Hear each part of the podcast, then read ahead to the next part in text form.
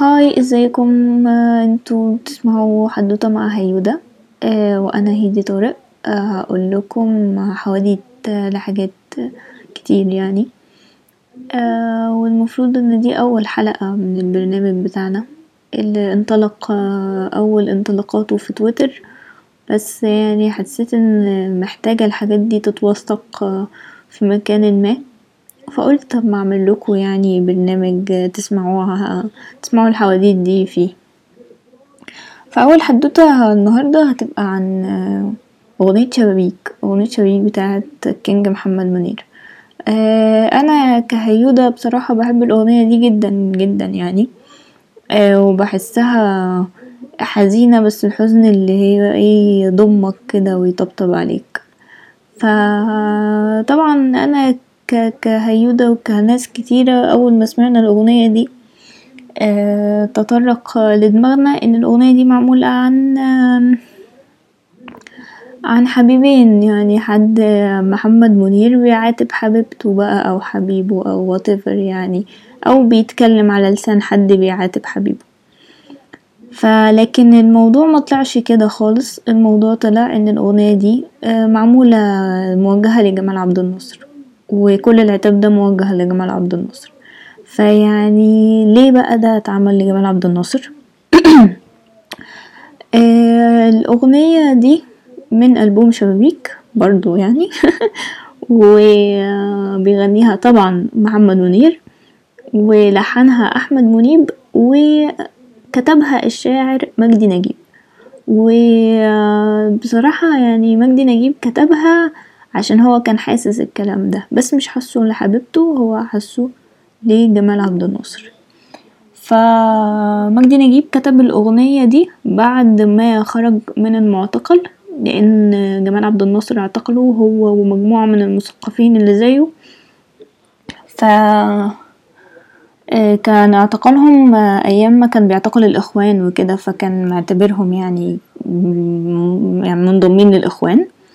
فا وهم مكانش ليهم في حاجة يعني هما كانوا ناس مثقفة وهو مجدي نجيب شاعر وكاتب كاتب أغاني وفنان تشكيلي ملوش في الكلام ده كان بيتكلم بس في السياسة كده من بعيد لبعيد.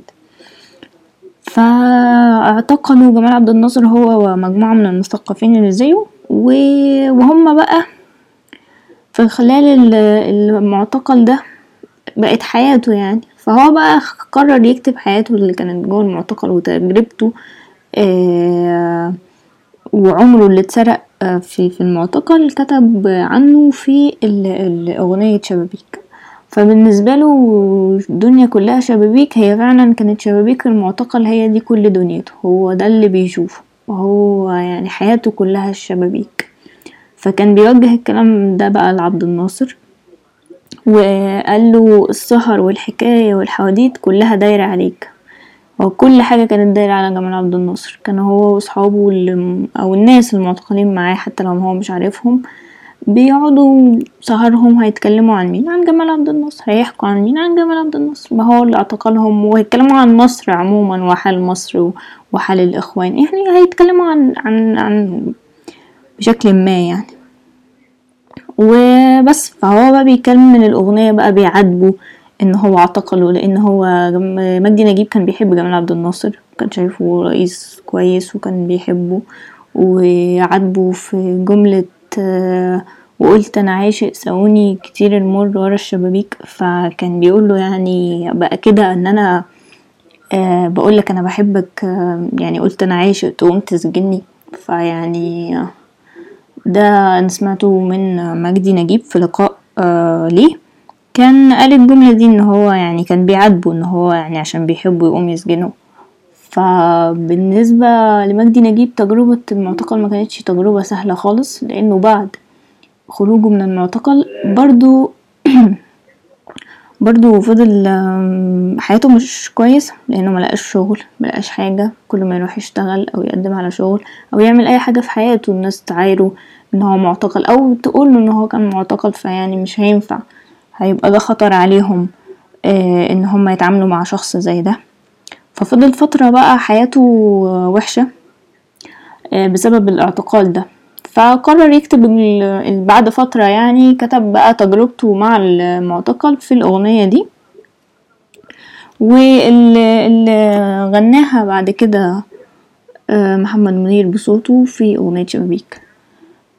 بس وكسرت الدنيا ساعتها وبتكسر الدنيا لحد دلوقتي وكل الناس مش حتى لو حد الناس مش عارفة قصة الأغنية الحقيقية فهي بتعجب بيها وبتحس بمشاعر حقيقية تجاه القصة حتى لو هي مش مش في دماغهم إن هي قصة سياسية بس هي وبيفكروا إن هي قصة رومانسية وبيعيشوا مع الحالة وبتزعل وبتتأثر معاها. بس هي مش الحقيقة مش قصة رومانسية خالص.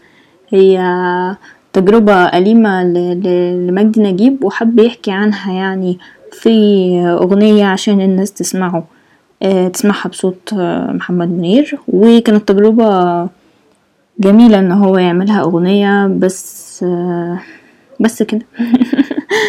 دي كانت حدوتة أغنية شبابيك. وإن شاء الله تستنونا في حواديت تانية عن حاجات تانية. بس بقى. كان كنتوا بتسمعوا هيدي طارق وشكرا ليكم. باي.